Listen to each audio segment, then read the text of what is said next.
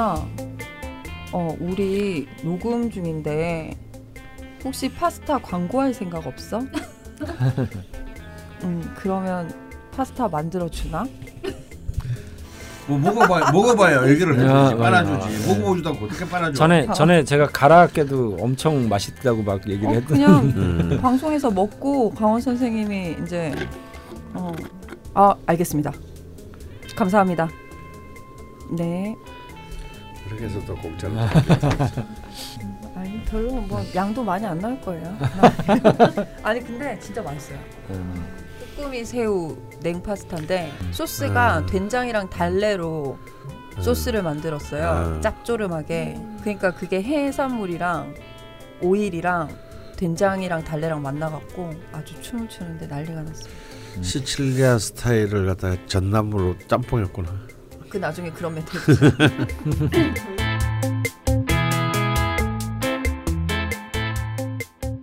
네, 2부로 돌아왔습니다. 네. 저희는 녹음실에서 냄새를 풀풀 풍기면서 신메 벙커원 바의 신메뉴인 파스타를 시식을 했는데요. 이름을 이제서야 알려드립니다. 먹고 나서. 얘네가 이름이 있어요. 그 토마토 파스타가 하나 있었는데요. 그게 적토마 스카포네 가지라고 합니다. 왜냐면요, 저희 셰프님 닉네임이 적토마거든요. 근데 요걸 풀어보면 이제 마스카포네 치즈를 쓸 건데 앞에 두 개를 떼내가지고 적토마로 만들었구나. 적토마, 스카포네, 가지. 가지랑 방울토마토가 들어가 있잖아요. 이 토마토 소스가 고기가 안 들어가 있어서 어떠셨나요? 일단 굉장히 두 개의 공통점은 기본적으로 담백했다는 거. 그 두 개를 말씀하실 거면 제가 하나도 이름을 말씀드릴게요. 하나는 냉파스타였죠. 제가 아주 좋아하는 거죠. 제목 이거 진짜 말 잘해야 되는데. 된장 달래. 된장 달래. 이게 너무 막 지은 것 같은데 냉 파스타이기도 하고 보통 뭐 달래 하잖아요. 주문이 들어오면 셰프님한테 된장 달래. 나 진짜 이거 정말 뭐 하자는 기들. 정말 못 살리겠다.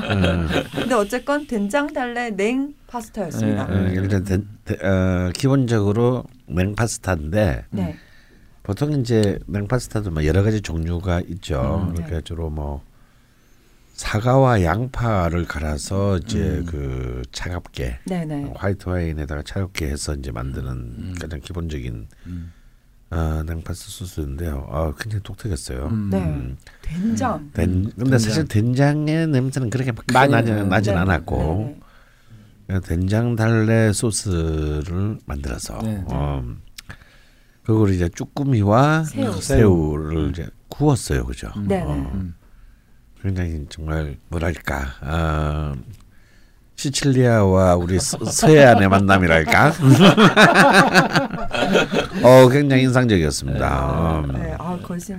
그리고 이렇게 그 무엇보다도 너무 이제 뭐 고기나 혹은 올리브유를 과하게 쓰지 않았기 때문에 약간 느끼함을 완벽하게 제거해서 이게 이제 호불호가 갈릴 것 같긴 해요.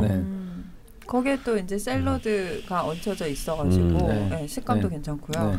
무엇보다도 가격을 물어보고 난 놀랐는데 굉장히 착한 가격. 제가 가격을 알려드리겠습니다. 보통 뭐 파스타 먹으러 가면 뭐 삼청동 이런 데도 싸게 비싸죠. 판다 그래도 막 12,000원, 15,000원 싸봤자 12,000원 정도?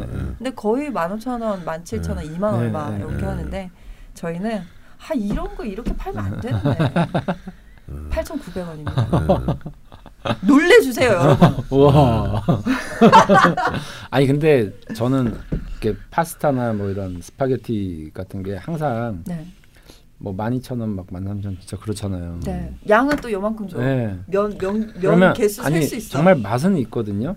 근데 이게 가격 대비 나는 너무 좀 짜증이 나서 이런 음식을 싫어하거든요. 근데 가격이 뭐 저희라서 많이 주신 것 같긴 하지만 양도 푸짐하고 맛도 굉장히 좀 좋았던 것 같아요.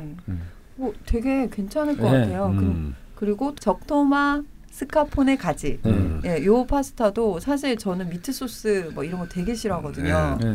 그리고 특히나 케첩도 싫어해요. 그래서 토마토 스파게티를 돈 주고 사 먹지를 않아요. 근데 얘는 이제 채소로만 토마토 소스가 돼 있어서 그 소스 자체가 너무 담백한 거예요. 질리질 않고. 근데 또 약간 매운맛도 안에 숨어 있어서 매콤한. 끝맛이 약간 매콤하죠. 네. 면도 참 훌륭하게 삶고요. 아, 삶는 게 아니죠. 볶죠. 볶고. 삶고 삶은 다음에 볶는 거. 그렇죠. 아닌가요? 삶고 난 다음에 볶는 거예요. 아 그렇군요. 삶고 난 다음에 볶는 모습만 제가 봐가지고 제가 남자친구가 해주는 파스타만 먹어봐서 잘 모르겠네요. 그러세요. 아이고. 근데 지금은 없네요. 뭐 역시 가격은 같은 8,900원입니다. 네. 아마 가격 대비 성능도 굉장히 훌륭하고 그 자체로도 굉장히 아이디어도 좋고 참 좋은데 좀 아쉬운 점 이런 건 좀 점심 메뉴로 팔아야 되는데 그게 안 된다고 아무래도 여기가 전문적인 식당 그 주방이 아니기 때문에 저녁 6시부터 8시까지만 판단하는 게 2시간 정도 팔 거고요. 근데 반응이 좋으면 밤 시간대 맥주 드실 때 맥주 안주로 정말 좋을 것 같아요. 안주로도 가능은 할 것 같아요. 근데 지금 이제 막 나온 상태라 뭐 저희도 운영을 해봐야 되는데 저희 강연에 보통 오실 때 7시, 뭐 7시 반 시작 이렇게 되는데 보통들 식사 못 하시고 그냥 오시잖아요. 오셨을 때 뭐 먹을 거 샌드위치밖에 없어가지고 늘 아쉬워들 하셨는데 뭐 간단히 드셔보시면 좋을 것 같습니다. 맥주 안주로도 좋더라고요. 그 저기 적토마 있잖아요. 요거. 맥주 안주로. 그죠. 많이 드시더라고요. 또 여자분들이 많이 드시더라고요. 아 느낌 좋습니다. 여러분 신메뉴가 나왔습니다. 날씨도 좋고요. 마스크만 좀 하시고 저희 오셔가지고 한번 드셔봐 주시길 부탁드립니다. 요 정도로 할까요? 잘 먹었어요. 잘 먹었습니다. 아, 적토마니 내려가면서 셰프님한테 인사해야 되겠네요. 뭐 저희는 저희 할 일을 해야겠죠. 이제 먹었으니까. 저에게 남은 사연이 아직 있기 때문에 바로 진행을 해보도록 하겠습니다. 여전히 금에 관하여 하고 있고요. 이번 댓글의 주인공은 완두콩 X 님의 댓글입니다. 저는 양력 1986년 8월 24일 정해시 여자입니다. 병인년, 병신월, 경자일, 경해시네요. 아래의 지지가 충하면 지장간이 활성화되는지 여쭤보려고 글도 올렸었는데 어쩐지 추천만 받고 답은 얻지 못했네요. 죄송합니다. 사과드리고요. 월지만 득하고 노비견. 노인성인 신약한 사주인데요. 천간은 불바다에 지지는 물바다. 이런 인상을 받고 계시다고 합니다. 처음 제 명식을 어플에 넣어보고 천지창조인 줄 알았습니다. 진짜 그러네요. 명식의 인성이 약해서 그런지 가족 중 어머니와 유대감이 가장 약합니다. 질문은 숫자를 달아주셨어요. 첫 번째, 연지에 서 있는 이그드라실 같은 인목이 그나마도 인신충이라 걱정이 되네요. 배운 대로 신약하고 관성이 강하니 비겁을 용신, 인성을 희신으로 잡고 실질적 용신은 토인성이 해주지 않을까 생각했는데 저의 경우 고립되어 있는 인목을 살리는 게 우선인지요. 만약 토인성을 써야 한다면 어떻게 써볼 수 있을까요? 편인에 해당하는 걸 오래 공부하고 학위를 받았는데 이런 공부가 저를 좀 살리는데 도움이 되었을까요? 공부를 좀 하신 분인 것 같아요. 배우신 분인 것 같아요. 그리고 두 번째 질문이요. 찾아보니 정화는 경금을 단련시키는 데 도움이 된다는데 병화는 좀 과해 보입니다. 병존이 돼 있으시죠. 작년부터 미국에 나와 일을 하기 시작했는데 이렇게 물기운을 좀 보충하면 제 일간이 병화 주개를 좀 견디는 데 도움이 될까요? 라고 하셨고 세 번째 질문은 지지 신금보다 유금이 더 금일주를 익히는 데 도움이 되나요? 익힌다. 여물게 한다. 저는 나름 비견을 득해서 기뻤는데 어디서 보니 금일주는 유금을 얻어야 한다고 보셨다고 하네요. 추신하신 내용이 있습니다. 금일주들이 이공계통이 많은 것 같은 기분이 듭니다. 저도 공학을 전공했습니다. 그리고 이번 대운이 사명인데 큰 문제 없어서 다행이라고 생각하던 그 순간 예상치 못하게 트럼프가 대통령이 되었습니다. 되게 빵 터졌어요. 저 이민자 신세로 사명 끝날 때까지 눈치 보며 살게 생겼네요. 기가 막히게 대운에서 지지가 강해지는 5년이 시작되자마자 우연이라 할 수도 있겠지만 침울합니다. 라고 멀리 미국에서 댓글을 남겨주셨습니다. 네, 멀리 미국에서. 네. 어떤가요? 네. 질문이 세 가지입니다. 네. 이게 근데 이그드라실이란 건 북유럽 신화에 나오는 세계수. 아, 거대한 세계수. 물풀의 나무. 물풀의 나무. 세계 창조 후에. 아. 네. 아, 이게 네. 그림이 있네요. 네. 아, 세계수 나무라고 표현. 이거래요. 보이세요? 아, 예, 이거 사실 예, 옛날에 그림 본 것 같아요. 아니 이분이 지금 걱정하시는 게 네. 일단 저 인신충에 대해서 걱정을 하시는 것 같아요. 근데 저거는 이분이 사주에 그 토 인성이 없잖아요. 네. 그래서 합충작용에 의해서 원래 토를 끌어올 수 있는 방법이 신자진이거든요. 그러니까 신자진이 되는 게 정상이기 때문에 저 인신충은 거의 잘 이루어지지 않는 저는 그런 의미로 보거든요. 네네. 그래서 신자진이 됐을 때 이제 진토를 끌어올 수 있는데 그게 바로 이제 신자진은 수국을 이루잖아요. 네. 그래서 해외로 나가야 이제 진토가 끌려 들어오는 거라고 보는 시각이에요. 저는 그래서 외국에 나가 있으면 더더욱 저 인신충과 관련된 작용은 잘 일어나지 않을 거고 또 인사신 사명과 관련된 것도 잘 일어나지 않을 거다라는 거죠. 근데 국내에 있으면 아마 좀 일어날 가능성이 높다 이렇게 이제 봅니다. 그래서 해외에 나가 있기 때문에 그런 인사신 사명이라든지 인신충과 관련돼서 그렇게 크게 우려하지 않으셔도 될 것 같아요. 만약에 실제로 저 인신충이 크게 이루어지고 있다면 네. 이분이 배우고 익히는 것에 기본적으로 장애가 너무나 많이 생길 수밖에 없기 때문에 네. 이거는 인신충이 잘 이루어지지 않는다. 오히려 이제 신자진 수국이 잘 이루어짐으로 인해서 저 인목은 이렇게 크게 이제 고립되거나 위태로운 상태는 아니다. 저는 이렇게 평가하고 싶거든요. 예. 네, 지금 그래서 이분이 용신을 네. 비겁으로, 네. 희신을 인성으로 네.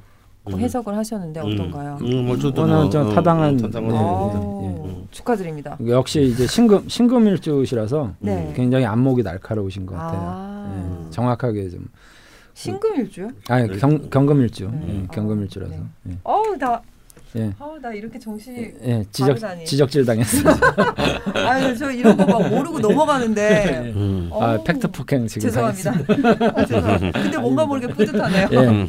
예, 네. 더 열심히 해야 되겠다는 생각이 듭니다. 아 선생님 네. 편인에 해당하는 걸 올해 공부하고 학위를 네. 받으셨다는데 네. 뭐 공학이라고만 네. 말씀을 해주셨어요. 네.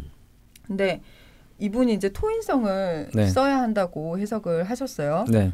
그래서 공학과 토 뭐 이걸 붙여서 지금 네. 뭐 일종의 연구라고 좀 보셔도 될 것 같아요. 아, 연구. 그러니까 분야가 뭐 이과냐 문과냐를 떠나서 뭔가 깊게 파고들거나 연구하는 어떤 분야라고 좀 보셔야 될 것 같고 또 사주적으로 원래 그 신월 경금이면 네. 대체로 좀 똑부러지는 일들을 좋아하거든요. 예를 들면 1 더하기 1은 2 이런 식의 어떤 직업들.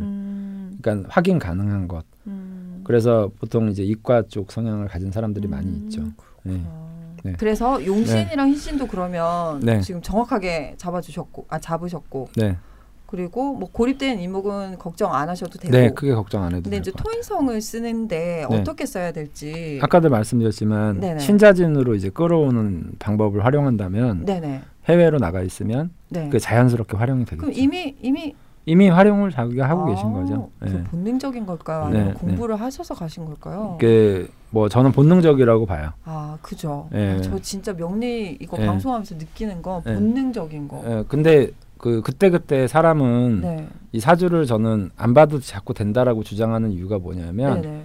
사주대로 사는 거거든요. 그러니까 자기가 본능적으로 이것을 행해야 될 어떤 상황에서 그 행동을 구체화시켜서 가는데 그게 우연은 아니라는 거죠 항상.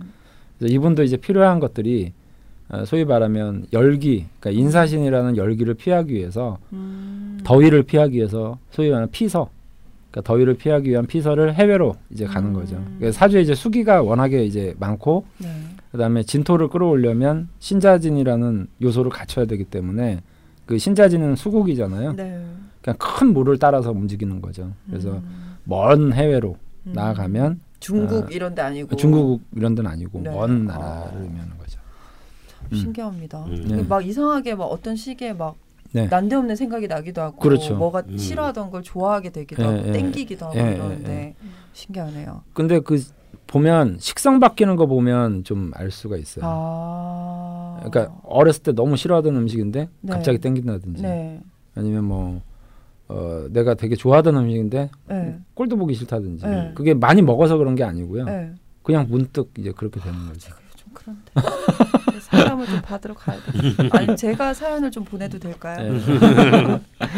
그리고 네. 두 번째 질문이 네. 병화가 좀 과해 보인다. 네, 네 과하죠. 네, 과하죠. 아유 참. 네. 네. 좀 이 부분에 대해서 설명을 좀 해주시겠어요? 근데 과거에 보이는데 뭐 본인이 다 이미 다 답을 다 달아놔가지고요. 작년부터 미국에 나서 일을 하기 시작했는데 이렇게 물균을 좀 보충하면 제 일간이 병화를 두 개를 견디는데 도움이 될까요? 했는데 네 도움이 됩니다. 근데 사실은 일단 있잖아요. 이 경금도 만만치 않습니다. 이 정도는 경금만으로도 버틸 수 있고 또 경금이 또 월지신금에 또 강하게 등령을 했기 때문에. 충분히 그 이 신금만으로도 버틸 수 있는데 다시 이제 그 수의 기운을 이제 해외로 가면서 이제 수의 기운을 또 쫙 끌어올렸기 때문에 뭐 충분히 이제 그 병화의 일방 독주들을 충분히 제한 셈이 되니까. 뭐 큰 문제 없을 거라고 봅니다. 하나씩 이게 너무 가볍게 해결이 돼가고 있는데요. 근데 이분이 정확하게 지금 역시 뭐 공대 뭐 공학 쪽을 하셔서 그런지 분석력이 굉장히 뛰어나신 것 같아요. 특히 이거는 이제 그 연하고 월에 있는 병이잖아요. 그럼 이건 조상자리를 의미하거든요. 아, 예. 그러니까 조상자리를 피해서 멀리 가거나 그다음에 이제 원래 병화는 유일한 존재인데. 두 개가 있죠. 그러면 병화가 약화됐다라고 보는 관점이 있거든요. 예, 병이기 때문에 어두워지거나 약화됐다 이렇게 보는 시각도 있기 때문에 당연히 이제 해외로 나간 게 여러모로 이제 조상자리를 비껴나는 것, 그다음에 진토를 끌어들이는 것, 그다음에 병화를 좀 피하는 것, 뭐 이런 것들이 다 이제 잘 통용이 될 것 같아요. 예. 그럼 세 번째 질문입니다. 어디서 이제 들으셨나 봐요. 지지 신금보다 유금이 더 금일주를 익히는데 여물게 하는 도움이 되는지 여쭤보셨는데요. 비견을 득해서 기뻐하셨는데 어디서 보니까 금일주는 유금을 얻어야 한다라는 얘기가 있었다고 하시네요. 그게 이제 저기 양인 이제 가장 힘이 센 자리이기 때문에 뭐 그다음에 신월 다음이 유월이거든요. 그러니까 8월 그다음에 9월이 추석이 있잖아요 대체로. 그래서 이제 금이 그때 더 여물다 이렇게 평가를 하는데 저는 좀 다른 생각이 있는 게 뭐냐면요 사람이 그렇게 완성이 돼서 태어나면 그냥 재미가 없어요. 그래서 저는 이 경금일주 같은 경우에는 저는 신월이나 미월을 좀 좋게 보거든요. 그러니까 내가 뭔가를 익혀가야 될 과정이 태어나면서 존재를 할 때 내가 뭔가를 하려고 하는 의지도 생기잖아요. 그러니까 완벽하게 태어나면서부터 완성이 되는 거는 오히려 퇴화하는 일만 남아 있거든요. 그래서 경금일주 같은 경우에는 저는 신월을 오히려 이게 저는 다른 견해죠. 그러니까 유보다는 저는 신을 더 좋게 봅니다. 이거는 뭐 견해마다 다른 거죠. 말씀들을 하시겠네요. 그럼 강원 선생님께서는 어떻게 생각하시나요? 저는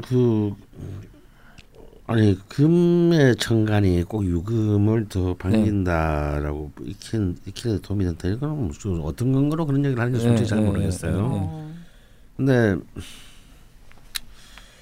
이제 경금일 때의 그 유금은 이제 겁재에 해당하기 때문에 사실은 이제 이 경금의 이 자기 경금의 어떤 뭐랄까요 좀 모순이 된다라고 저는 보여집니다. 오히려 신금이 경금의 어떤 기운과에 우리 또 이렇게 그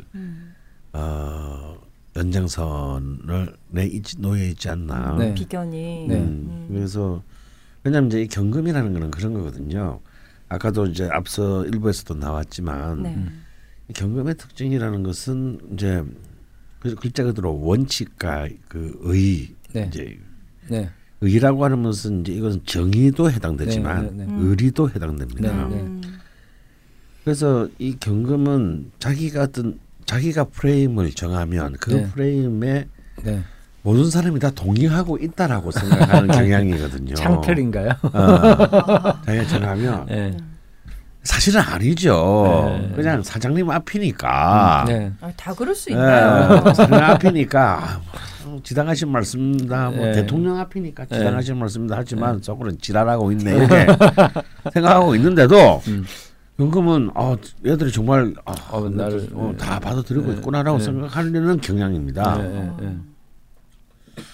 그렇다면 그 기운을 사실은 그대로 쓰는 것이 낫다는 거죠. 차라리 네, 네. 유금이 오게 되면 저 새끼들이 내 앞에서는 이러고 있는데 네. 진짜 그럴까? 네. 이렇게 되면 네. 경금이 폭력성을 가지게 되면 네. 이것은 이제 많은 사람이 피곤해지고 다칠 가능성이 네. 있기 때문에 네. 저는 뭐 경금이 여무는데 뭐 유금이 더 효율적이다. 이만한 좀 동의하기 어려울 것 같아요. 네. 세 가지 질문이 아주 네. 깔끔하게 정리가 네. 되어버렸습니다. 네. 근데 아까 저희가 일부 시작할 때도 말씀을 드렸지만 금에 관하여 했을 때 돈 네. 쪽으로 네. 네. 네. 질문이 많았다고 했는데 이분께서는 네. 또 이공계통이 네. 네. 많아 보인다. 네. 맞아요. 네. 네. 아, 실제로 금은 이공계통이 많고 네. 네. 특히 금이 이제 이렇게 이제 왕가상 이렇게 비급이나 인성이 금이 차지할 때는 네. 그런 특히 엔지니어링 혹은 네. 의학학 네. 이런 쪽이 사실상 그 적용하는 경우가 대부분입니다. 네. 그리고 또 이제 금이 또 상관이 이제 금을 식상이 금을 차지했을 때도 특히 네. 상관이 금을 차지했을 때도. 네. 네. 그런 요소들이 강하고요. 네. 하지만 이제 뭐 꼭 문과냐 이과냐 네. 이런 것을 떠나가지고 하건충 선생의 어떤 이론이나 이런 걸 보면 이제 결국은 이제 금이라고 하는 것은 네. 이제 십신으로 따지면 비겁의 네. 성격을 지니고 있는 거거든요. 네. 그렇기 때문에 비겁이라는 게 뭐냐? 결국 자기의 완결성이거든요. 네. 나 혼자 힘으로 삶을 완결을 짓겠다, 네, 살아남겠다는 네, 거거든요. 네, 누가 더 의존 안 하고. 네, 네. 그건 뭐예요? 그러니까 그렇기 때문에 살려면 뭐가 필요합니까? 돈이 필요하죠. 네. 재화가 필요하다. 네, 네. 그래서 재화를 스스로 생산해내는 능력을 전제하는 개념이라고 봐야 돼요. 네, 네. 그러니까 실제로 금이 비급이거든, 편인이 네. 인성이건 재성이면 말할 것도 없고. 네. 이제 그런 그 재성에 대한 확보가 일단 1차적인 네. 이 사람의 과제가 되는 겁니다. 네. 네. 네. 그래서 거기에 관심이 많을 수밖에 없겠네요. 네. 그러니까 금이라는 건 말 그대로 우리가 일상적인 생활에서도 귀금속 가치잖아요. 자기 가치. 네. 그러니까 자기 가치가 현실화되는 것, 뭐 이런 것들을 의미하기 때문에 특히 저 신월이잖아요, 이분이. 묘하게 제가 이제 사주를 감정하다 보면. 네. 저 신월에 태어난 사람들은 일주와 관계없이 굉장히 현실적인 분들이 대부분이에요. 아, 되게 혼란스럽네. 아니 그러니까 신월이네. 그게 이제 계절이 이제 그렇잖아요. 아니 신월이니까 그러니까 일주와 관계없이 굉장히 뭔가 현실적인 걸 항상 추구하더라는 거죠. 그래서 현실화된 것. 신월에 태어났어요. 네. 묘월에 태어났어요. 선생님 그럼 범죄자 됐어요. 안 돼요. 사기치셨을 거잖아요. 그렇구나. 네. 큰일 날 뻔했습니다. 네. 그래서 뭐 이분 같은 경우가 뭐 자문자답을 하신 것 같아가지고 제가 네. 좀 깜짝 놀랐거든요. 혹시 이분 사주 보시는 분 아닌가? 공부를 많이 하신 분 같아요. 네. 저희 뭐 청취자분들도 그렇고 저도 공부하는데 좀 많이 도움이 되네요. 네, 네. 네, 그러면 다음 사연으로 넘어가 보도록 하겠습니다. 다음 분은 마이제이님 사연입니다. 네. 약간 DJ 느낌이 나는 닉네임이네요. 사연이 좀 길이가 있어요. 읽어볼게요. 안녕하세요. 사실 저는 대중문화평론가 강원 선생님의 열렬한 팬으로 인디음악 관련 강연장에서 강원 선생님 책에 사인을 받은 적도 있습니다만 제가 명리학에 관심을 갖게 될 줄은 꿈에도 몰랐습니다. 저는 사주팔자, 운명, 장명 이런 부분에 대한 편견이 너무 심했거든요. 그러다가 강원 선생님 명리 강의와 책을 읽고 이지경에 이지경이라고 했습니다. 제 상은 요지경 이지경에 이르게 되었습니다. 이게 다 대중문화평론가 강원 선생님 때문에 제게도 벌어진 희한한 일이라는 생각 자주 듭니다만 네. 지금은 명리학자 강원 선생님이 더 어울리는 것 같기도 합니다. 책도 잘 팔리시고.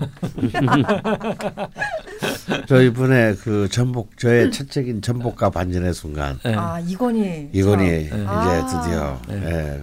세상의 모습을 드러냈습니다. 아 근데. 그 1권에서도 디자인이 애사롭지 않았거든요. 네. 책에. 근데 2권은 더 또 섹시해졌어요. 네, 아주 빨간색으로. 네. 근데 안에도 사연 읽다가 네. 좀 책을 좀 사주세요. 네. 근데 그 저는 전복과 반전의 순간 딱 이 그 책 제목이요. 네. 너무 매력적이었다는 네, 생각이. 누가 내용은 물론 제가 지었죠. 네. 네. 물론. 벙커에서 한 강연의 네. 그 1년의 강연의 네. 제목 네. 진짜 정말 순간적으로 지었습니다. 네. 정말로 그 말이 딱 떠올라서 정말 그 정말 선생님 장명. 네. 근데 사연 마저 읽어도 될까요? 네, 마저 읽죠. 예, 말 나온 김에. 네. 예. 아니 왜냐하면 많은 분들이 이제 제가 저분이 음악 평론가였어? 네. 뭐 이런 네. 이런 이제 그. 네. 정말 말씀을 못 잊고 계신데요. 네. 네. 음악 평론가 강원 선생님이시고요. 네. 전복과 반전의 순간이 강원 선생님의 첫 데뷔작이었습니다. 네. 네. 네. 참 근데 강연도 진짜 좋았어요. 네. 강연도 너무 좋았고 네. 책도 너무 잘 만들어져 가지고. 네. 근데 마저 읽도록 하겠습니다. 각설하고 저는 1976년 4월 3일 사시생입니다. 병진년 신묘월, 을유일, 신사시. 네. 본원은 을목이지만 주변에 금으로 둘러싸여 있어서 을목의 성향은 눌려있는 것 같고 주변에는 세 개의 금이 사방에서 을목을 극하고 사화를 생하는 형국처럼 보입니다. 아내는 저에게 농담처럼 을목인데 이명박스러운 금의 성향이 신금이죠 그게. 네. 네. 너에게서 드러난다. 냉정하고 논리적이다. 인간미가 없다. 뭐 이런 식으로 갈구기도 합니다. 저와 달리 아내는 목이 많은 사주입니다. 아내분이 무오년, 갑인월, 을축일, 을유시입니다.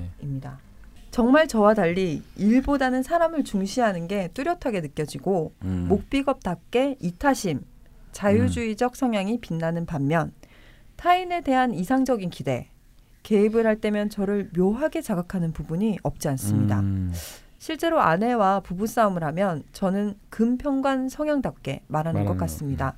섬세하게 받아주는 것 같지만 실상은 비타협적이면서 논리적이고 입장이 뚜렷합니다. 아내는 목비견 겁재의 성향인데 겁재의 제왕이라 신혼 때는 동네가 떠나갈 듯이 폭력적인 말들을 아내가 아까 말씀드렸잖아요. 구체적으로 어떨까 이런 개씨발 개 너에게서 이명박의 성향이 느껴진다라고 지금 하셨잖아요. 에이, 그런 거 아니야 지금. 우리가 명박이 욕할 때 하듯이 하나 봐요. 어디까지 읽었지? 네. 폭력적인 말을 써보는 찔찔한 대사가 궁금해요. 네. 좀 남겨주시고요. YJ님 네.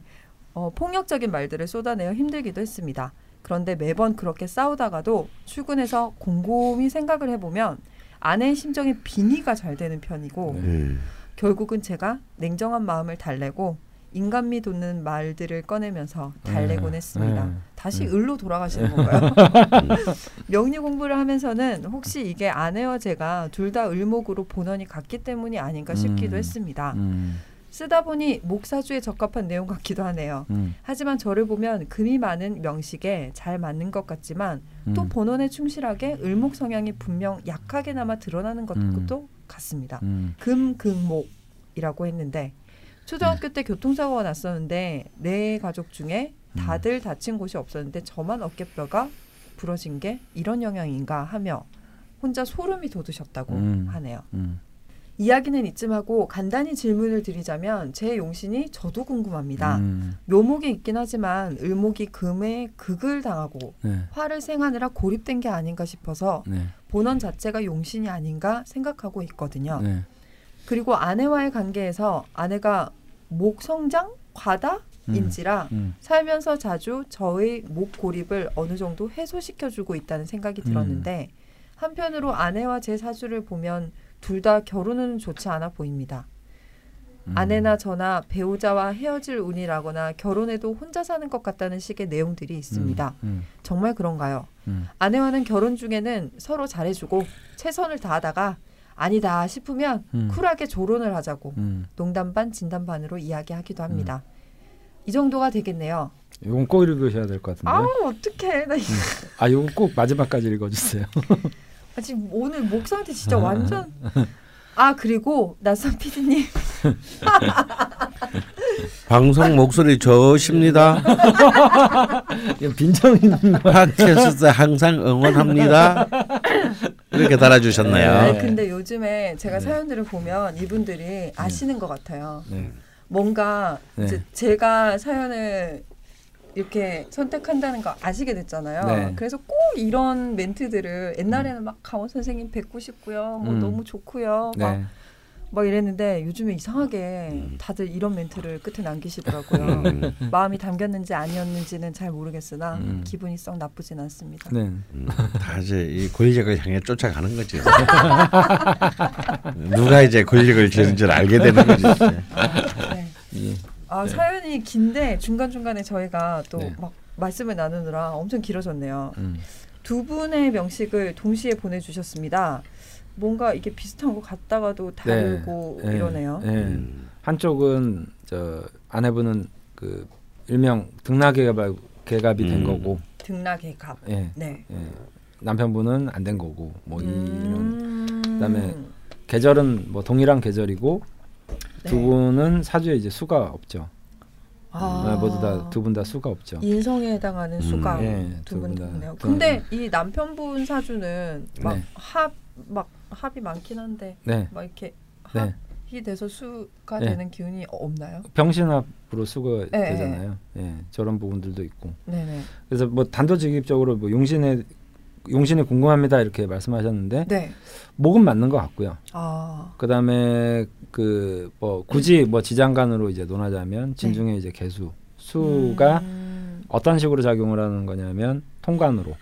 아, 네, 진중 개수가 금과 목을 서로 싸우지 않게 하는 통관 아니면 저 병신합수가 수를 형성하면서 역시 통관으로 해서 저는 이분이 이제 수 목을 좋은 기운으로 보고 싶거든요. 네네. 그래서 운세도 이제 어려서 천간으로 이제 임진 계사 수운이 들어왔고 네네. 그다음에 21세부터 갑오 을미 목운으로 또 같이 이제 이렇게 왔으니까 뭐 사주에 좀 부족한 부분이 있다고 하더라도 결혼과 관련돼서도 인연이 있었고 나름의 이제 그 자기 어떤 직업을 갖추면서 살아가시는 것 같아요.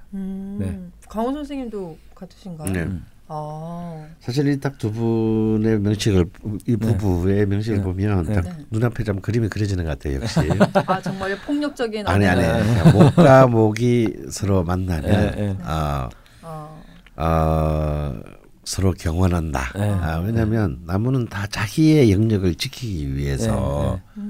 그 존재하기 때문에. 네. 일단 목과 목이 만나면 이제 좀 서로 이제 좀 질투하는 경향도 있고 네.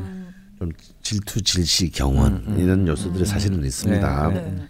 그런데 네. 저는 뭐 큰 문제가 없다고 보는 것이요. 네. 일단 이제 일간이 갖고 일간끼리가 갖고 일지 자체가 이제 서로 이제 그 네. 합의 관계이기 때문에 네. 사실은. 서로에 대한 어떤 그런 그 네. 동반자 의식, 네. 혹은 어떤 그 일종의 무의식적 신뢰, 네. 이런 것들이 이제 특히 을목은 네. 단결하지 않으면 연대하지 않으면 네. 자기들이 살아남을 수 없다는 것을 알기 때문에요. 네. 네. 간목처럼 까불지 않습니다. 네. 근데 이제 등나개갑을 이룬 이제 부인의 경우는 네. 너 없어도 난 살 수 네, 있어. 이제 이런 얘기를 한 번씩 던져서 이제 남편의 속을 한 번씩 이제 실적 뒤집어 놓을 수 있습니다. 근데 이제 근데 기본적으로는 남편분이 네. 그러고 싸우고 회사 가서 네. 그러니까 남편이 약자니까 먼저 수그리는 거예요. 남편이 약자니까 먼저 수그려서 그래 막 배운 내가 더 이해하자 이렇게. 근데 사실 항복인 거죠. 네. 냉정히 말하면 아내를 이해했다. 아니 그냥 수그린 거예요. 근데 이 목은요 이렇게 네. 자기 생사람이 나타나면 수그립니다. 네. 아 알겠습니다. 계기지 않아요. 네. 근데 게다가 그래서 또 다른 점이 있어요. 아내는 을목이 월령에 임목을 낳았지만 네. 다시 말해서 급제를 낳았지만 그 남편은 월지에 묘목 네. 비견을 낳았다는 거예요. 이건 굉장히 중요한 문제입니다. 네. 차이가 많습니다. 아. 네. 이 차이가 굉장히 많은데 왜냐면요 쉽게 말하면 동일한 것을 딱 두고 아내는 일단 이 두 사람에게 동일한 A라는 물체가 나타났어요. 네. 그러면요 묘목을 놓은 이 마이 제이님은요 네. 아예와 나와의 동일성이 무엇일까? 를 먼저 봅니다. 네. 급제를 놓은 마이제이님의 아내는요 제하고 나하고 다른 점은 무엇일까? 네. 진짜요? 너무 큰 차이인데요. 네. 차이가 많죠. 똑같은 걸 놓고 보면서도 네. 그러니까 다릅니다. 그러니까 이제 이 을묘는 기본적으로 타자를 이해하고 연민을 느끼고 동감을 이루는 정신이고요. 네. 을인은 타자를 일단 의심하고 네. 분석하려는 어떤 네. 그 샅샅이 네. 이 그 속을 다 이렇게 분석하고 찾아내려는 정신이거든요. 네. 그렇기 때문에 사실은 이 을묘가 먼저 네. 이 아내를 이제 수용하려는 것은 너무 당연한 것입니다. 네. 네. 그래서 이제 이 을묘 중에서는 그런 그 을목일주가 묘목을 이제 일지나 월지에 놓은 사람들 중에서는 그런 그 동감 능력, 감흥 능력이 뛰어나기 때문에. 네. 어떤 그런 예술가들이 많이 네. 그 나오는 경우가 있고요.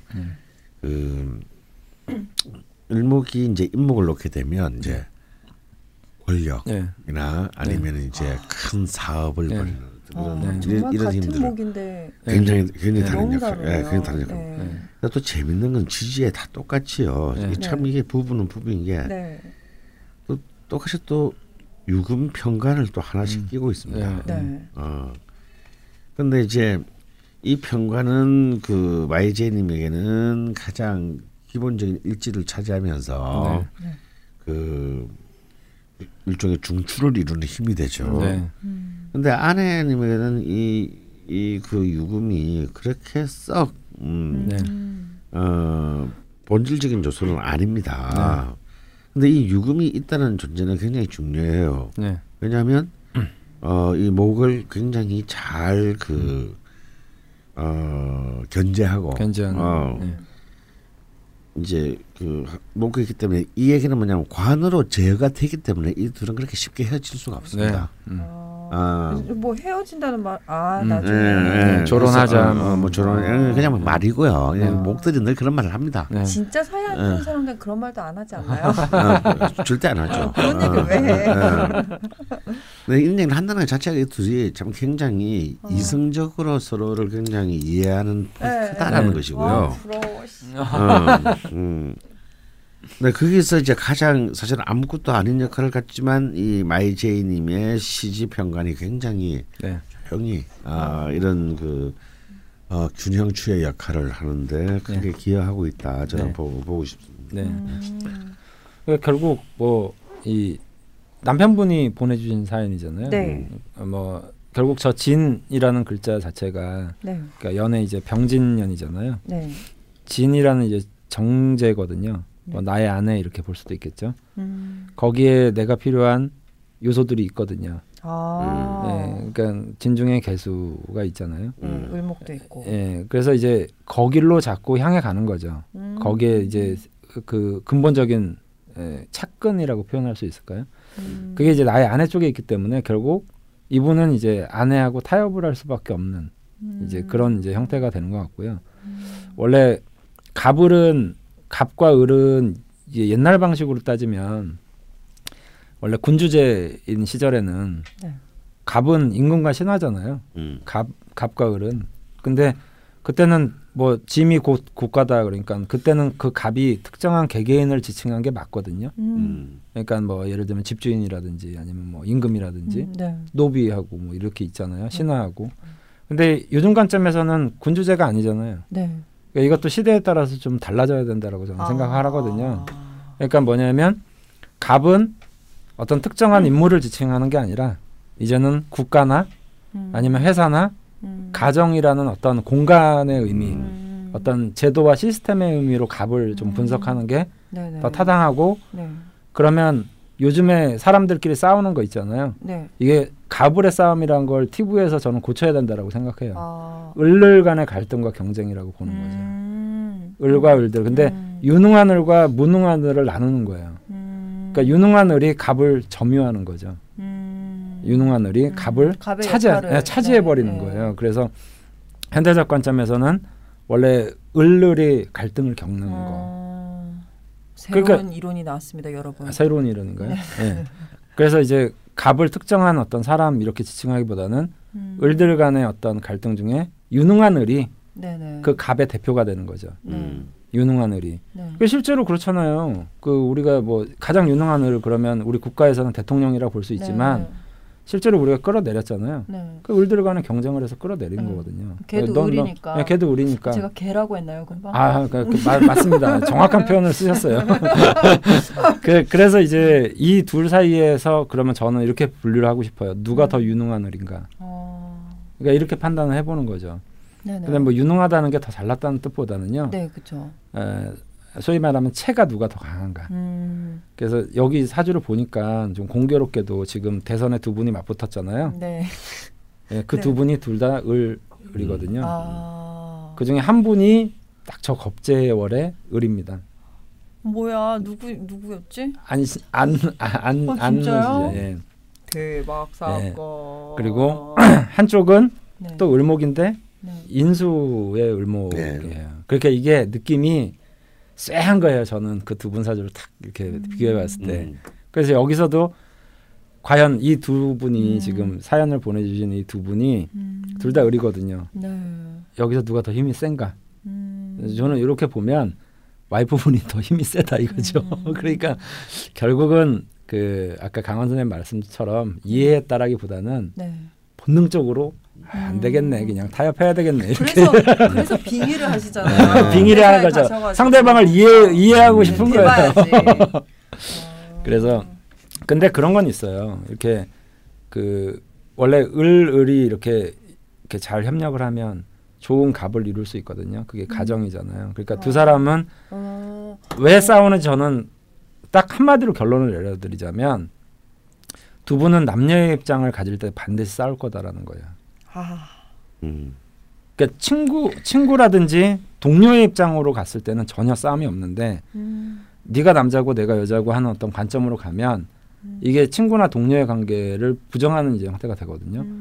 그러니까 남녀의 어떤 책임이라든지 막 이런 요소들이 있잖아요. 그러니까 그때 분명히 싸움이 날 거라는 거죠. 그러니까 한마디로 얘기하면 나는 남자고 너는 여자니까 뭐 이렇다든지 나는 여자고 너는 남자니까 이렇다든지 이런 어떤 남녀의 관점으로 서로를 이해하면 싸움이 많이 벌어질 거고 말 그대로 친구나 동료로서 생각한다면 거의 싸움이 안 이루어질 것 같다는 생각이 들어요. 아, 너무 신기하네요. 네. 아, 저희 시즌2가 마감이 되려고 하는데 네. 말미에 왜 이렇게 제가 재미가 붙죠? 아, 참. 아, 그리고 근데요, 또 일단 무엇보다도요. 네. 이 두 분의 그 대운의 흐름이 네. 상승적으로 흐릅니다. 네. 네. 계속 수목으로 흐르고 남자분도 4일대운이 병신대운 같지만 네. 이 또한 병신 합수하고 네. 사실 합수를 해서 네. 정말로 이 두 사람 모두에게 필요한 물을 대고 있어요. 네. 대운이. 네. 그리고 또 그 아내분도요. 토금으로 계속 흐릅니다. 네. 그래서 이건 뭐 사실 참 좀 더 두 분이 저는 좀 더 조금 뭐랄까 오히려 더 이렇게 그 조금 뭔가 두 분의 공동의 목표가 있다면 네. 조금 더 높이 잡아도 좋겠다. 네, 네. 좀 더 적극적이고. 네. 그래서 마을에서 한 50억 벌거 네. 한 300억 벌어서 250억 좋은데 쓰고 네. 라든가 그냥 이렇게 그 이런 그 힘과 균형을 갖추고 있으면요 필연적으로 그 두 분의 범위를 넘어서는 더 큰 세상에 기여를 하는 네. 목적 왜냐면 관들이 네. 포인트이기 때문에 네. 하는 그런 좀 그 의미가 충만한 어떤 그런 그 삶의 어떤 하나의 목표를 설계를 꼭 하시는 것이 네. 좋겠다 그런 말씀을 드리고 싶네요. 네. 여러모로 참 아니 두 분이 근데 뭐 저는 그 정말 친구 같은 관계로 결혼을 했을 거라고 보거든요. 네. 네. 친구같이 협력을 해서 그 친구 관계를 잘 이해하시면 별로 싸울 일이 없을 것 같거든요. 요즘에 저는 그런 생각해요. 그 인연을 만난다는 게요. 네. 그게 뭐 운명 이게 아니고 네. 사실 운명에 가깝다고 생각했거든요. 네. 그냥 능력인 것 같아요. 능력이요? 자기 능력. 아, 네 능력이요? 능력이 없으니까 이거 어떻게 네. 이렇게 만나지? 네. 어떻게 이렇게 딱? 네. 능력을 키워. 어떻게 키워요? 그거는 그냥 타고나는 거 아니에요? 학원 다녀. 선생님 학원 인강 듣고 학원을 열어주세요. 네. 아 근데 아까 대선 얘기 잠깐 나와서 네. 드리는 말씀입니다만 네. 강원 선생님도 그런 말씀도 하셨어요.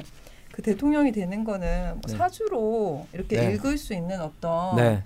행위 뭐 네. 그런 게 아니잖아요. 네. 네. 정말 많은 것들이 걸려 있는 거고. 네. 네. 그래서 그냥 그 명리는 뭐 참고 뭐 네. 재미삼아 네. 저희가 대명초를 했던 것도 사실 네. 재미삼아였고요. 네. 네. 근데 뭐 그 속에서 이런 것들이 있다 네. 정도만 네. 생각해 주셨으면 좋겠습니다. 네. 아니 근데 그 강원 선생님이 대선 그 주자들 네. 하시면서 조금 이렇게 좀 그 청취자들한테 이렇게 쪼임을 당하셨나요 혹시? 아 뭐 다룰 때마다 난리가 났었죠.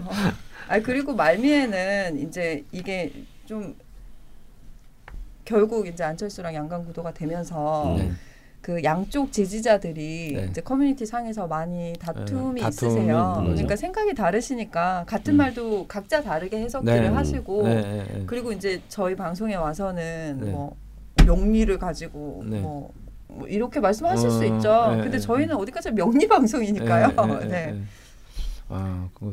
그러시구나. 네, 요 정도로 하겠습니다. 네. 아 근데 저희 그 딴지에 커뮤니티가 있는데 그 자유 게시판 성향이 약간 문재인 쪽에 가깝거든요. 아. 네, 그래서 네. 좀 뭐 이런 저런 이야기들이 있나 보더라고요. 네. 네, 드디어 마지막. 네.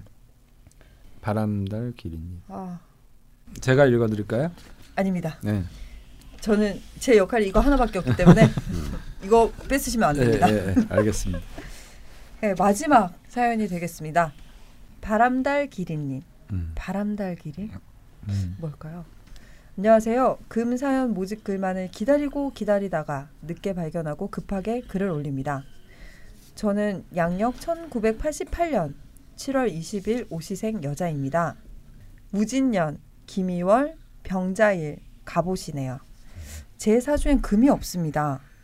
병자일주라 금이 곧 제 성인데 눈을 씻고 찾아봐도 지장간까지 금이 없습니다. 그래서 그런지 버는 족족 씁니다. 나갑니다라고 표현 안 하셨어요. 씁니다. 네, 자신감이. 돈을 모은 적은 어릴 때뿐입니다.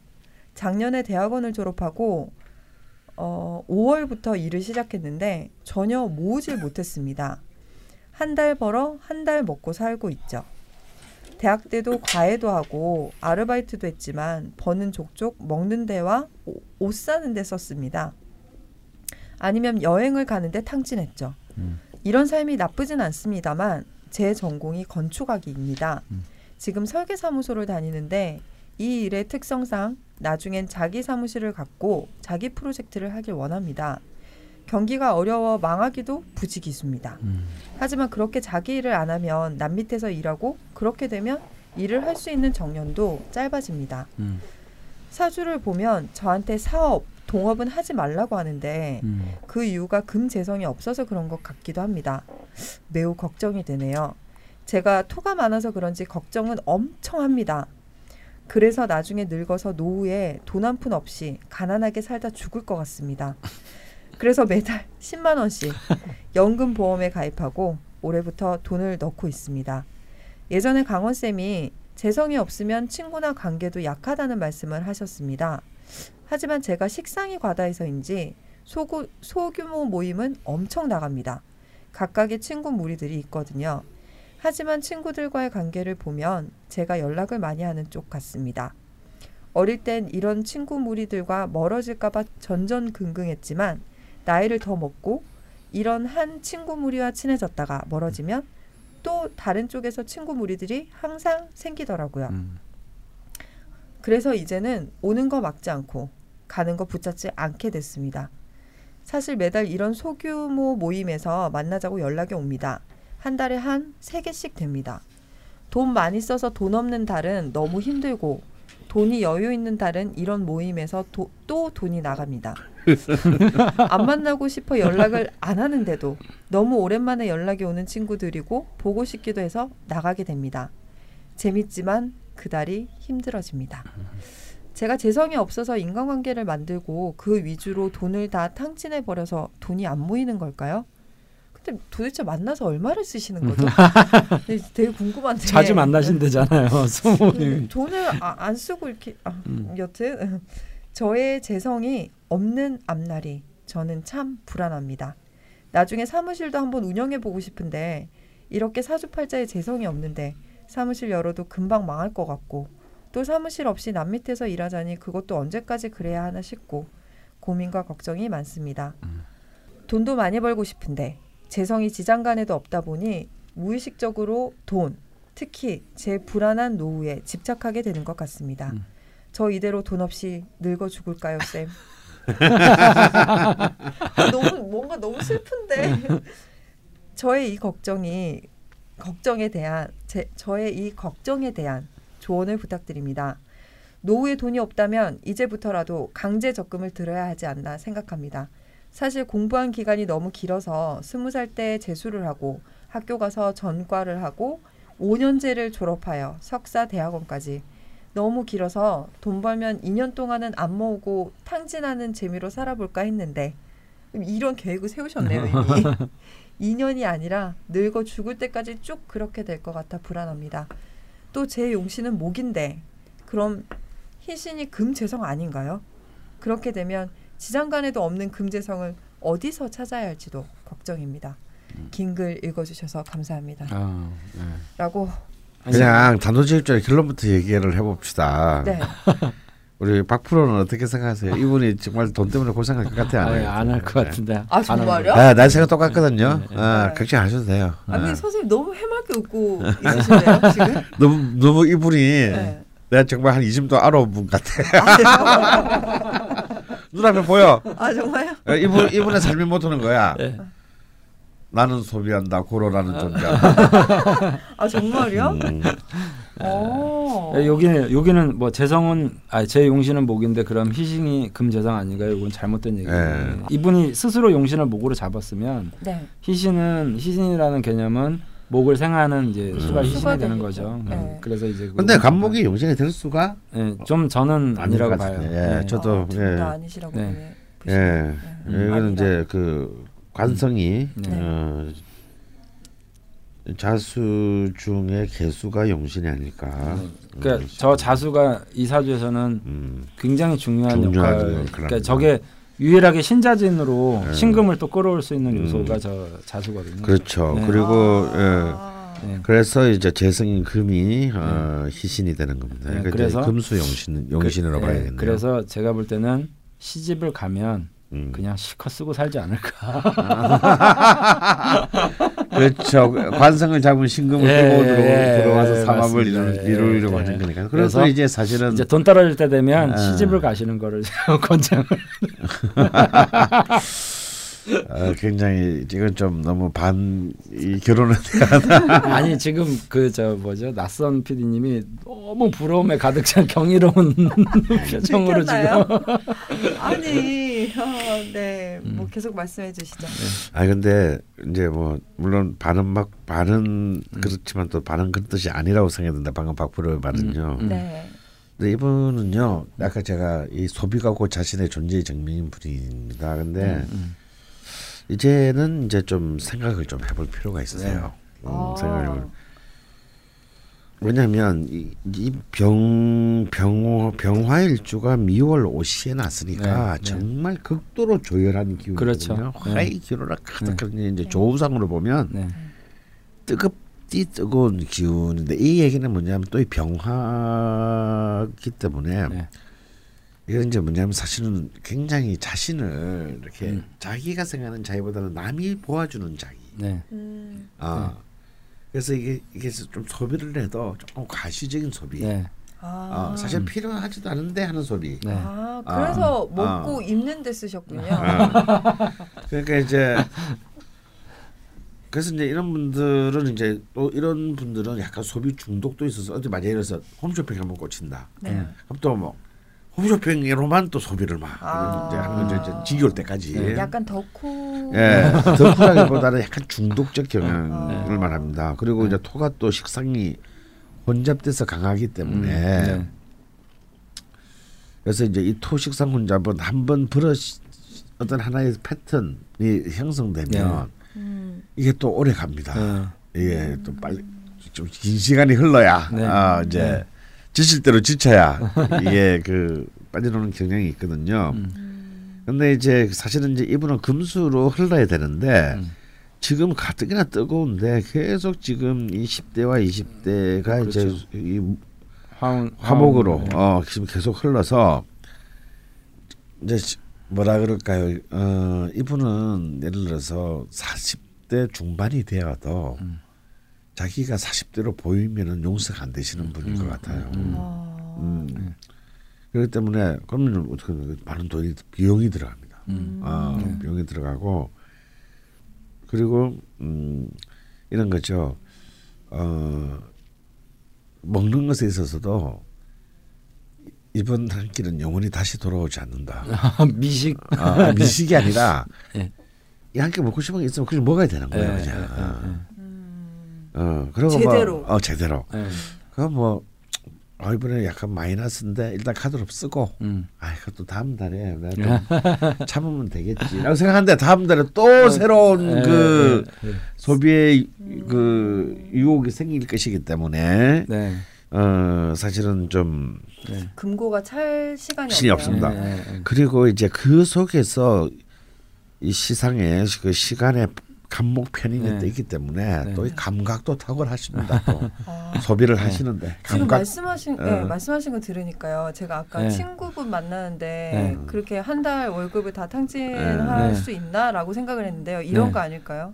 친구를 만나러 나가기 위해서 옷을 사요. 그리고 머리를 해요. 그리고 뭐 장신구. 그리고 나가서도 비싼 거 먹어. 비싼 데 가고. 뭐 이런 거 아닐까요? 그러니까 그냥 만나서 실질적으로 드는 돈 외에 더 많은 돈이 들지 않을까. 바로 그겁니다. 그러니까 이제 이게 사실은 굉장히 어찌 보면은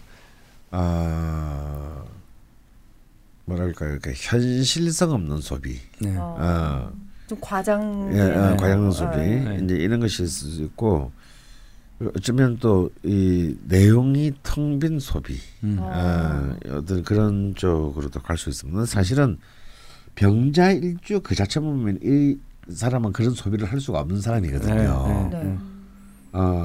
근데 자수가 너무 지금 힘을 지금 쓸 수가 없기 때문에 이제 통제가 안 되는 겁니다. 통제력을 상실한 거죠. 그러니까 상실하다 보니 저는 이런 생각입니다. 그냥 자포자기. 요즘 식상이 강하니까 낙천성은 또 높고 다음 달 어떻게 되겠지. 직장을 그만둬도 또 뭐 어떻게 뭔가 무슨 수가 생기겠지. 뭐 또 알바 자리도 생기겠지. 또 뭐 또 건축 뭐 이렇게 뭐 깎으시니까 또 굶어 죽진 않으실 것 같고. 뭔가 소비를 결정할 때 고민이 없으시고 그냥 즉흥적으로 무의미하게 하신다는 거죠. 네, 그렇습니다. 그래서 이제 근데 이게요 사실은 굉장히 너무 오랜 기간에 걸쳐서. 무의식적으로 형성된 질서라는 거예요. 그래서 이거는 조금 특히 이제 지금 병진대운의 끝터물인데 이 진토가 자수랑 합을 하면서 이제 다시 관성의 힘이 강해지는 때입니다. 지금이. 그렇기 때문에 지금 이런 거라도 지금 우리한테 보내는 거예요.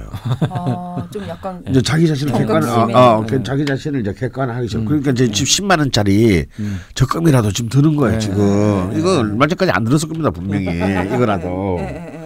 이제 이건 좀 아닌데라는 이제 이제 드디어 이제 이런 이제 워닝에 이제 빨간불이 이제 들어온 거죠. 이게 이제 이 진토가 자수랑 합을 하면서 묶였기 때문입니다. 그러니까 다시 말하자면 이제 귀신이 지금 용신이 된 시대거든요. 이 굉장히 좋은 타이밍입니다. 내가 이때 개혁을 해야 됩니다. 이 안 될 때는 이 안 될 때는요. 안 될 때 해봐야 자기 힘만 빠지고 스트레스만 받아요. 힘들고. 근데 이때는 정말 딱 그 혁명을 할 때입니다. 최적기가 혁명의 만족입니다. 그래서 이때 좀 이제 좀 중장기적인 이때야말로 중장기적인 계획을 세운다. 이런 용신대운일 때 세상 중장기적 계획을 세워야 됩니다. 세우고 다음에 특히 이제 재정 부분에 대해서 이분은 어차피 50대 이후부터 50년간 금수로 흐르기 때문에 사실은 그 재물에 대한 큰 위기가 있을 것 같지는 않습니다. 하지만 그거는 그냥 대운이 그렇다는 거지. 정말 그러려면 지금부터 설계를 해야죠.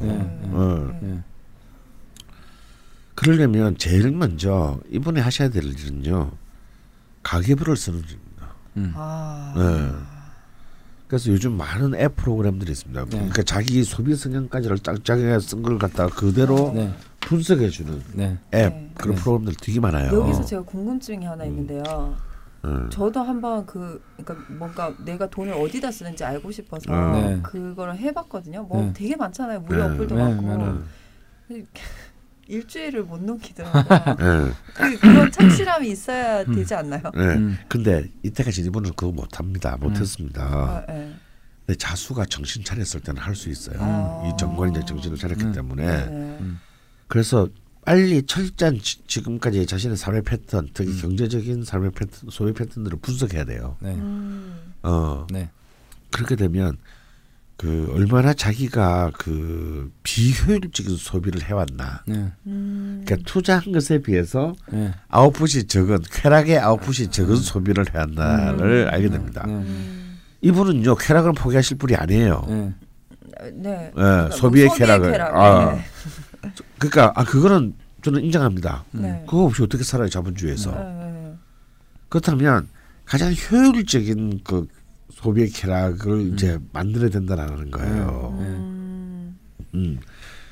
그냥 비효율적인 소비의 쾌락 그리고 그렇게 나중에 회한과 후회만 남는 소비 아무 의미도 없고 재미도 없고요. 남는 것도 없고요. 샀는데 기분도 기분 좋지도 않고 그거 나중에 볼 때마다 화나고요. 아마 저도 한때 홈쇼핑 중독이 돼서 내가 아는데 이게 돈이 나가는 게 나쁜 게 아니라 나중에는 자주 쓸데없는 것까지 다 사잖아요. 그거 버리지는 못하고 샀으니까 돈 주고 샀으니까 그거 볼 때마다 기분이 나빠요. 저 지금 그렇거든요. 저는 그런 거를 사거나 이런 건 없는데 누가 사는 걸 자꾸 옆에서 지켜보면 저걸 볼 때마다 막 천불이 나는 거예요. 천불 납니다. 그게 뭐예요? 소비하고 돈 나가고 열받고 이게 가장 바보 짓이잖아요. 아니 근데 선생님, 진짜 열받아요. 선생님 제가 상담을 받아야 될 것 같아요. 저는 제가 쓰고 열받으면 그래 내가 바보 같았지 했는데 누가 쓰고서 그걸 열받으면 어떻게 하죠? 제 돈을 막 자기 돈처럼 쓰면서 제 돈을 자기 돈처럼 쓰면서 다행이다. 나는 내 돈을 쓸 사람은 없어요. 아니 뭔가 쓸데없는 게 매일 집에 가면 이렇게 홈쇼핑을 통해서 이렇게 그러니까 근데 그거 약간 욕구불만인데. 아니 그래서 이제 우리 저 꼬마애가 맨날 오늘 누가 왔었니 집에 그러면 택배 아저씨 이러면 이제 막 또 천불이 나는 거야. 근데 이거 진짜 사실 이건 제가 볼 때 질병에 가까워. 질병이죠 사실. 좀 보면 다들 집에 계셨던 분들이 좀 이렇게 많이 한 번쯤은 겪는 거예요. 맞아요. 나도 계속 집에 있다 보면 저도 이렇게 막 그 요양 말미 부분에 집에 늘 있을 때 그런 일 있었는데 그쵸. 외부적인 이렇게 활동이 없고 혼자. 그래서 지금 바람달기님 같은 경우에는 지금 요 전혀 최적의 시기. 그리고 이제 사실은 그 내년이 좀 위태로워요. 무술년이기 때문에. 토가 좀 과도해지는 거예요. 네, 그렇지만 이제 또 19, 20년이 또 금수로 흐르기 때문에 요 2020년이 되기 전까지의 그런 어떤 자신의 패턴을 이제 완전히 깔끔하게 깔끔하게 사실은 만들어야 됩니다. 새로운 어떤 규칙. 그걸 만들어야 이제 그 다음부터는 이제 그 목인성대운 20년, 한신대운 20년이 흐르거든요. 그러면 이때 또 인성대운이기 때문에 이때 만들어진 법칙이 계속 유지될 수 있습니다. 그러면 이제 소프트 랜딩 된 거예요. 그 다음부터는 이제 자기의 oh it's my time 이제 자신의 이제 대운 금수로 흐르기 때문에 굳이 30, 40대 때 이렇게 막 돈을 모으려고 아등바등하실 필요는 없을 것 같아요. 하지만 굉장히 현명한 소비, 가장 효율적인 소비. 를 할 수 있는 패턴을 지금 안 만들면 이 인성대운이라고 하는 것은 특히 한신대운이라는 것은 그 앞에 대운에서 형성된 틀이 그대로 유지된다는 것을 의미하는 거거든요. 그러니까 만약에 지금 이 병진 이 기신이 용신이 된 대운에서 틀을 못 잡아버리면 이 틀이 계속 20년을 더 가버립니다. 습관. 인성대운 때. 그러면요. 이 한신은 자기가 굉장히 독소의 대운이 되고 이게 해결이 안 돼요. 그리고 이제 정작 자기의 용신이 대운이 와도 쓸 수가 없게 됩니다. 굉장히 중요한 지금 브릿지거든요. 적절한 타이밍에. 그러니까 지금 이 올해부터 3년이 굉장히 중요하다 이분한테는. 그래서 뭐 남자를 만나건 안 만나건 그건 두 번째 문제인 거고. 그 전에 적어도 이제 오늘 얘기하는 이 재물 경제에 대한 문제에 있었을만큼은 지금 정신 바짝 차리셔야 된다. 그리고 이 식상관계, 다시 말해서 교우관계, 커뮤니티 관계도 굉장히 현실적으로 재정리해야 된다. 불필요한 거 이제 그런 나이 아니에요 이제 나이 30살인데 너무 막 이 보면요 이렇게 이런 거 있어요. 이게 허영으로 만나는 관계가 있어요. 사실 아무런 관계도 아니야. 근데 많은 굉장히 친한 척은 하지만 사실은 서로가 허영의 욕망을 경쟁하는 이 공허한 거죠. 관계들이 있습니다. 그러니까 그렇게 만나서 돈을 많이 쓰죠. 그러니까 그게 또 딱 요 나이 때에 많이 형성이 돼요. 많이 형성돼요. 너무 어릴 때는 그런 거 없어요. 또 나이 들면 현명해지니까 그런 거 안 해요.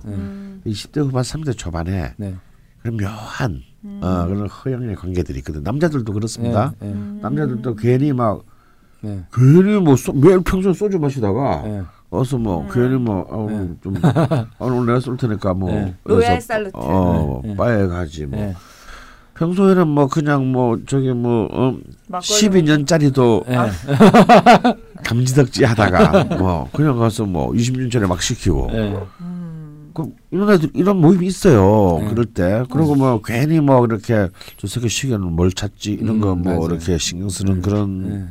때가 있습니다. 저 30대 초반에 막 바에 키핑해놓고 막 이랬던 것 같아요. 그러니까 지금 생각하면 지금 생각하면 전화 웃기잖아요. 요즘에는 그 뭐지 마트에서 사서 집에서 한 잔씩. 바로 그겁니다. 그러니까 그런 분명히 바람달기님도 자세히 한번 냉정히 생각해 보시면요, 이런 각기 다른 어떤 그런 중에서 그런 허영의 경쟁을 하는 그런 부분도 분명히 있어요. 이렇게 정리해야 됩니다. 과감하게 정리하고요. 먹는 거 좋아하는 모임이라면 얼마든지 집에서 해도 되고요. 그게 훨씬 더 오래 갑니다. 또 이렇게 막 어디 비싼 데 가서 사 먹지 말고 예를 들어서 뭐 포트럭 파티로 바꾼다든지. 너무 좋다. 이렇게 해서 굉장히 다양한 형태로 얼마든지 더 그 이전보다 더 풍요로운 재미를 만들어낼 수 있는 제 자기 기획을 해야 되는 거예요. 된다면 제가 볼 때는 아무런 문제가 없다. 이분이 이제 식상이 이제 과도하잖아요. 그러니까 이런 경우는 이제 또 잘해. 식상이 과도하니까 굉장히 이제 낙천적인 거죠. 그리고 이제 병화가 미월에 오시에 태어났다 그러면 정말 그 가장 화려할 때 태어난 거거든요. 그 가장 화려할 때 태어났기 때문에 그러니까 진짜 급제시에 급제월 급제시에 태어난 거. 그 가장 화려할 때 태어났으니까 이제 약간 이제 보여주기 같은 어떤 의미도 있고 또 다른 측면으로는 이제 불안의 요소를 같이 가지고 있는 거죠. 아. 그러니까 가장 극성하다는 거는 이제 저물리를 걱정하는 게 동시에 일어나거든요. 그러니까 이 사람이 가지는 의미 자체가 낙천적이면서도 되게 걱정 많이 하는 예, 그런 이제 유형이기 때문에 또 이런 준비도 같이 해가려고 하는 거거든요. 근데 이거는 제 개인적인 생각인데 이분 스스로가 통제를 하려고 하면 그게 쉽지는 않을 거예요. 그러니까 저는 아까 그래서 그중에 좀 어른스러운 남편이 좀 필요하겠다. 그 사람이 재물을 오히려 이제 뭐 부부 사이에도 남자가 재물 관리하는 부부들 있잖아요. 그런 거나 아니면 현금만 쓰기를 권한다든지 뭐 예를 들어서 이제 카드 같은 경우는 이제 보이지 않는 소비가 되는 거니까 예, 현금이라든지 그게 현금이라는 게 진짜 재거든요. 그리고 네, 이런 분한테 그게 안 통하는 게요. 네. 카드 포인트를 못 쓰기 때문에 이상한 논리로 카드를 쓰게 되는데. 근데 왜 자꾸 제가 빙의가 되죠? 아니 카드가 막 할인도 되고. 네, 네, 네. 그러니까 이제 그런 것들을 하고 아니면 지금 이제 결혼 안 한 상태니까 아까 어려서는 돈을 좀 모은 것 같은데 그러면 누군가의 통제가 분명히 있었을 때 가능한 얘기라고 저는 봐요. 그러니까 관이라는 거는 꼭 나 스스로에 대한 통제도 있지만 어떤 시스템적인 의미도 있거든요. 그러니까 아예 내가 번 돈을 부모한테 맡겨서 내가 성인이지만 용돈 받아 쓴다든지 그냥 정말 그런 식으로 이제 활용하는 방법을 좀 활용하면 아까 가계부 쓰시는 것도 저는 굉장히 좋은 거라고 보거든요.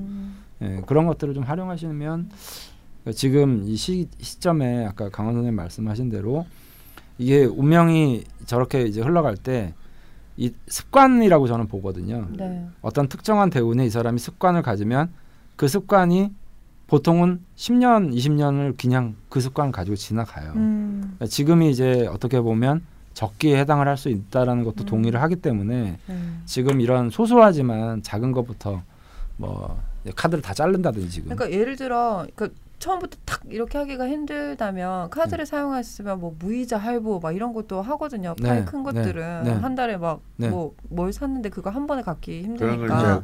그러니까 첫 번째 해야 되는 카드를 한 개로 뭐 통합하는 거예요. 모으고 할부 같은 거 하지 말고. 아니면 체크 카드만 쓰는 거죠. 네. 네. 체크카드. 그리고 이제 부모님들한테 내가 잘 안 되니까 맡겨 본다든지 뭐 이런 식으로 해서 자기를 이제 좀 습관을 가져요. 그다음에 저 과도한 식상이 저는 좀 문제예요. 엄마가 훨씬 더 이제 소비 지향적이에요. 과도한 식상이 좀 문제이기 때문에 저거는 어떻게 보면 쓸데없는 활동력이 될 수 있는 거거든요. 예, 그러니까 아까 식상이 부족한 분한테는 강원 선생님 밥 같이 먹어봐라 뭐 이렇게 뭐 얘기를 하거나 이제 관계를 얘기를 했듯이 저거는 과도하게 밥 많이 먹는 거잖아요. 어떻게 보면. 네. 그러니까 이런 어떤 식사 모임을 좀 줄인다든지 이런 것들을 좀 하셔야 될 것 같아요. 그러면 결국 모임을 좀 줄이고 이런 이제 방법을 쓰셔야 되겠죠. 그리고 저 개인적으로는 SNS를 하지만 그 SNS가 소비를 불러일으키는 게 굉장히 커요. 그래서 SNS를 끊거나 맨 거기 이제 뭐 SNS 하다 보면 누가 뭐 샀다 어디 여행 갔다 이게 서로 간의 어떤 소비 성향이라든지 이런 것들을 자꾸 부추기는 게 많거든요. 그래서 SNS를 안 하는 것도 또 현실적인 방법이 될 수 있을 것 같아요. 아 얼마 전에 저희 그 정혜신 선생님 강연할 때 어떤 이제 상담을 했던 친구가 있었는데 어린 여자분이었어요. 근데 이분은 환경 쪽에 일을 하고 싶은데 그쪽에 가면 월급이 100 정도밖에 안 된대요. 근데 너무너무 하고 싶어서 준비를 하면서 자기 소비 생활을 정돈을 하고 있대요. 정돈을 하는데 이 친구도 이제 뭔가 스트레스를 받으면 뭘 하나 질러야 좀 풀리는 스타일인데 그거를 어떻게 통제를 하느냐. 근데 아직까지 이제 100% 완성은 안 됐고 한 세 개가 사고 싶었을 때 한 개 정도 사는 수준까지는 왔대요. 근데 분명히 뭔가 지르고 싶었을 때 보통 그 이제 꼭 필요해서 뭔가 급하게 사는 거 말고 뭔가 갖고 싶어졌을 때 저게 왜 갖고 싶었는지 다른 이유를 알아챈대요. 네. 그러니까 사실 그게 막 뭔가 지금 필요해서 사는 게 아니고 그 특히나 여자 옷이나 장신구 같은 것들 뭐 액세서리 같은 것들은 없어도 살 수는 있거든요. 사는데 지장 없는 건데 갖고 싶어질 때가 있어요. 다른 스트레스에서 요인이 오는 거죠. 그러니까 그래서 그 스트레스 요인을 제거한대요. 그러니까 걔를 사서 이 스트레스를 덮는 게 아니라 근본적인 걸 자기가 자꾸 생각을 하다 보니까 실제로 정말 온전히 쟤를 갖고 싶었던 게 아닌 경우가 너무 많더라는 거죠. 그렇죠. 그런 것도 한번 생각해 보시면 좋을 것 같아요. 근데 이분이 어쨌든 뭐 버는 족족 먹는데 오는 사람들 썼습니다. 재미는 있으셨겠네요. 저도 좀 이러고 맛있는 싶은데. 거 많이 드셨겠는데 걸신에 초대를 한번 하면 괜찮을 것 같은데요. 그래서 뭐 그렇게 좀 결국 습관의 문제고 그런 낙천적인 기질과 성향 때문에 저는 벌어지는 일들이라고 보거든요. 이분한테는. 근데 사실은 햇볕이 강하면 그림자도 짙게 지듯이 어두운 그림자가 이 사람 내면을 가지고 있는 거예요. 그래서 자꾸 이런 걱정을 하고 심지어는 일어나지도 않은 저 미래에 늙어 죽을 때 나 돈 없으면 어떻게 하지 이런 걱정까지 사실은 하고 있으면서 또 쓰고 또 눈 뜨면 쓰고 그래서 이제 사실은 이런 악순환을 끊으려면 일단은 이분이 제가 부족하니까 사실은 되게 현실 감각이 좀 약간 떨어질 수 있잖아요. 그러니까 진짜 현실 감각을 갖추기 위해서 뭐 가계부를 쓴다든지 현금만 한번 좀 활용해 본다든지 내가 현실 감각이 떨어지니까 남한테 현실 감각이 있는 사람한테 의존을 해본다든지 뭐 이런 여러 가지 방법들을 쓰셔야 될 것 같아요. 근데 금에 관하여 해서 그런지 모르겠는데 마지막에 금이 없는 사주에서도 결국 돈 얘기가 그러니까 원래 무제 팔자잖아요. 무제 팔자가 거부가 많아요. 그렇다고 불안하니까 계속 버는 거예요. 없어지면 어떻게 하지? 계속 모으고 벌고 폭발적으로 재물이 들어오거나 뭐 이런 이제 케이스들도 많거든요. 근데 정말 그 기운의 흐름 때문이었는지 모르겠지만 되게 본능적으로 적금도 시작하셨다고 하고 뭔가 본인이 경각심을 느꼈으니까 이제 의지를 가지고 좀 변화를 준다면 뭐 노숙자 이런 거 생각 안 하셔도 될 것 같은데요.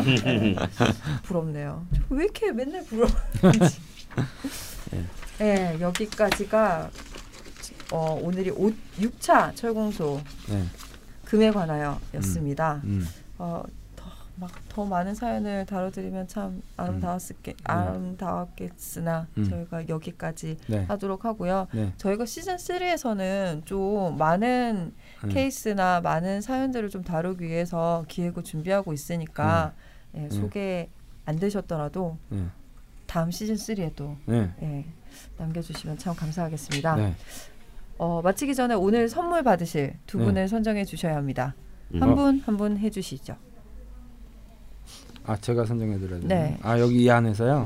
철공소 처음이시라. 철공소. 이게 저기죠. 철공소는 사연이 많아서요. 저는 제가 좀 무서워하는 분이 한 분 계셔가지고 혹시나 제가 그 잘못된 얘기를 했다고 하더라도 또 어디 게시판이나 이런데 막 반론을 제기하지 않으십사 하는 아부로 이제 팩트 폭행을 안 당하기 위해서 창틀림을 제가 선점을 해버리셨네요.